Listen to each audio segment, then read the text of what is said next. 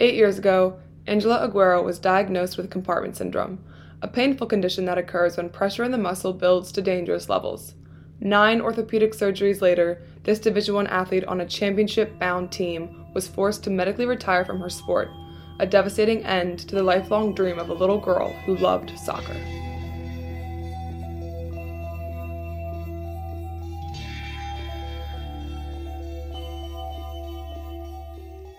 Hi, I'm Anna Camden, and today on Mental State at Penn State, I'll talk to Angela about how detrimental physical injuries can be to the mental well being of female athletes. Welcome to the show, Ange. Hi, thank you for having me. Of course, we're happy to have you here. First and foremost, congratulations on the Big Ten championship that you and Penn State women's soccer just won. Thank you, thank you. Appreciate it. So you guys are competing in the NCAA tournament currently, right? Yes, we play West Virginia tomorrow at 4:30 and then hopefully if we win that we play UVA on Sunday. So best of luck to you guys there. Thank you. So I always start these episodes with a mental health check-in with our guests. So tell me how you are doing really. Oh really? That's that's a good question. um well as an athlete, you know, like it's season can be very exhausting. Um you know, we're at the end of season, it's postseason. It's been like a few months of training every day and prepping, and you know, every everyone's bodies are tired and stuff. Um, but I'm I'm doing pretty good. You know, postseason's also exciting. You know, we're we're competing for a national championship, and you know that all of our goal, everyone's goal in the team is to win a national championship and have fun doing it together. So, um, as much as the stress component that comes with you know all the training every day and postseason, there's also the excitement piece. So, it's a combination of both. But overall, I'd say I'm pretty good but you know midterms are picking up a bit so school's kind of getting a little difficult but besides that right. you know um, life's right. good yeah life's good honestly i feel like like the school part of student athlete is so underrated like how yes. busy it makes you yes especially like you said when you're traveling you're in the end of the season post game stuff it's a lot like if, if you're lot. missing classes and everything it's a lot yeah, yeah, and, and postseason like literally falls under like the midterm, like when school starts to get really heavy. Mm-hmm. You know, mm-hmm. like Thanksgiving's next week, and like all these assignments are due this week, and it's a lot. But yeah, you know, we'll have a break next week, so we'll be fine. For sure, for sure. So, how old were you when you first knew that you loved soccer?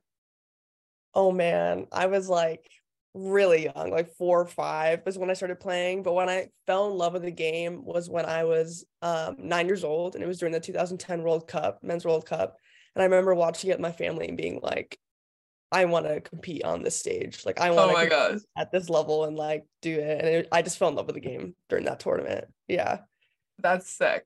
So tell me the story of the moment that you got diagnosed with a compartment syndrome.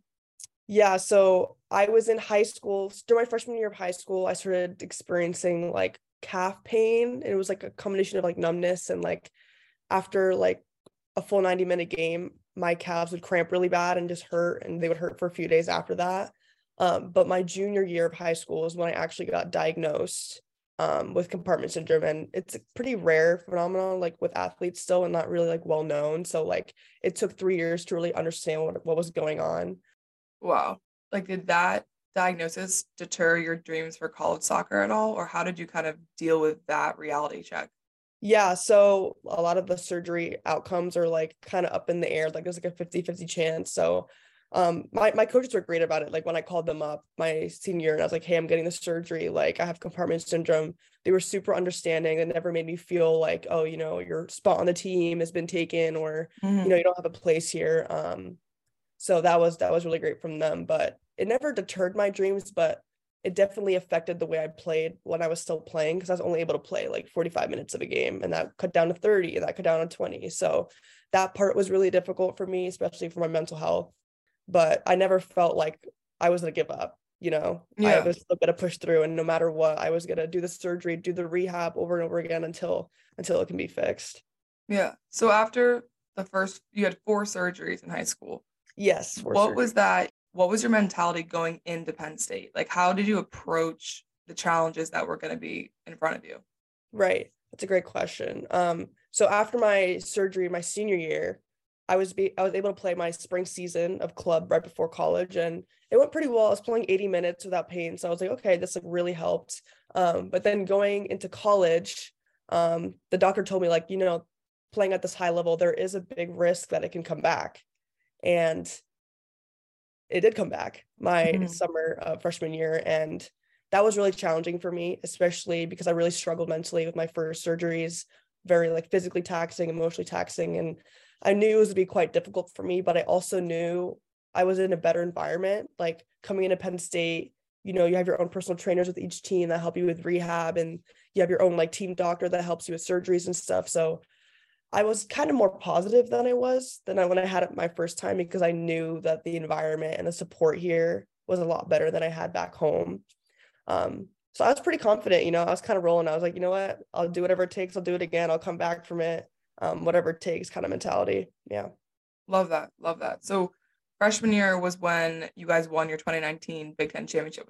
What were the emotions and feelings of obviously being happy for your team winning, but then also you not being able to participate in that? Yeah, that was that was pretty tough. I won't lie.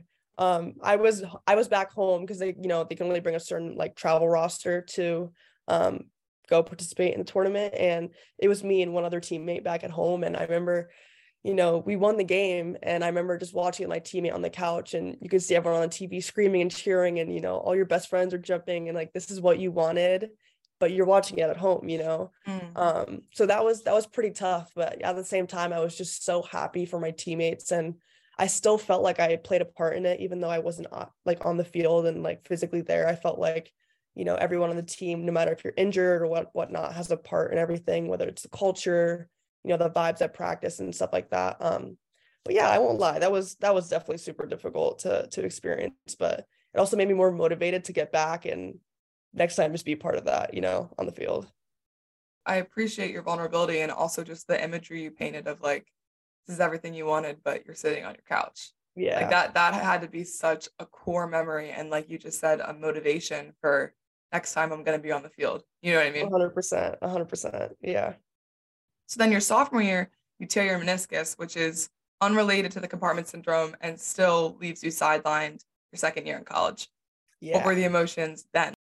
the yeah they were tough they were tough because after my freshman year surgeries i was like you know those were my sixth you know my fifth and sixth surgeries i was like i really can't do any more surgeries but i remember feeling defeated you know um up up until then i was pretty positive with my injuries and but i do i remember feeling defeated and it was like right before season so i was like all right it's starting to it's starting to pick up a little bit So what got you out of bed every day? Like what was the driving force that was like, I'm gonna overcome this yet again? honestly two things that came down for me with that is one of them was my family as in like my teammates um you know living with them waking up every day going to practice like their support and help and like encouraging me that I will get back and do it meant the world to me. And honestly without them I would not be here today. Like they genuinely saved my life in so many ways. And not only that but like the love of the game like leaning back on the genuine love of the game helped me push through. Much respect to you for for that mentality. Injuries in athletes can be just so devastating and it can Mhm. either awake something like a stronger desire or it can suppress a dream that you had your whole life. So do you believe in like what doesn't kill you make you stronger? Yes. All right, elaborate on that for me. Definitely. Well, like even my situation now, like I have medically retired, but I still have a role in the team. I'm still like coaching and stuff like that. But like I people ask me all the time, like, Ange, like, would you go back in time and like just stop? Like after your fifth, would you just stop and not have to go through four more? And I was like, generally no. Like even though I went through so much pain and hardship, like I have learned and grown so much, even since my freshman year coming in. And I wouldn't have grown in the ways that I have without going through those hard times. Like going through adversity, I think is super important for people to really understand who they are. And the lessons that I've learned, I would not have experienced without going through that stuff. So 100%. So what's been the biggest lesson that you think you've learned if you had to had to put it into words? Oh, it's okay to ask for help. I Mm, think is the biggest thing. there it is. There it there it is. is. yeah, like in high school when I was going through stuff with my injuries, like, and even the beginning of my college years, like it took me till my beginning of junior year to reach out to CAPS and be like, hey, like I'm not okay. Like I need to talk to someone. And learning to be okay with that and being vulnerable in your feelings, especially with your best friends, like I wasn't sharing my feelings with my best friends. I was isolating myself with how I was feeling and like acting like everything was fine and okay when it wasn't, which ended up being more detrimental to my mental health until I like really opened up. You know, my coaches pushed me to speak to CAPS and thank God they did because um, the support that I got from CAPS really honestly, again, also saved my life in so many ways. Um, but I think that's the, the biggest thing that I learned that I, I tell people when they ask me, like, what do you take out of that? Like, it's okay not to be okay and to you know reach out for help because everyone goes through you know really hard things and it's okay to ask for help. It doesn't make you any weaker. Um it actually makes you stronger so. Amen to that. I think you use the word isolating yourself and i think like i'm fortunate enough knock on wood to not have been seriously injured yet but the one thing that i've heard from all of my teammates and friends who've gone through it is just how isolating it can be. Yeah. and i think you hit it on the nail with like doing everything you can to not to avoid the isolation as, as mm-hmm. hard as as hard as that can be. Well and thank you so much for coming on. I, I so appreciate your vulnerability whether it was talking about the injuries seeking out for help um, anything in between that. We appreciate your time this is a call to everyone to make sure to prioritize your mental health first and foremost above everything else so thanks for joining us yes thank you so much i appreciate it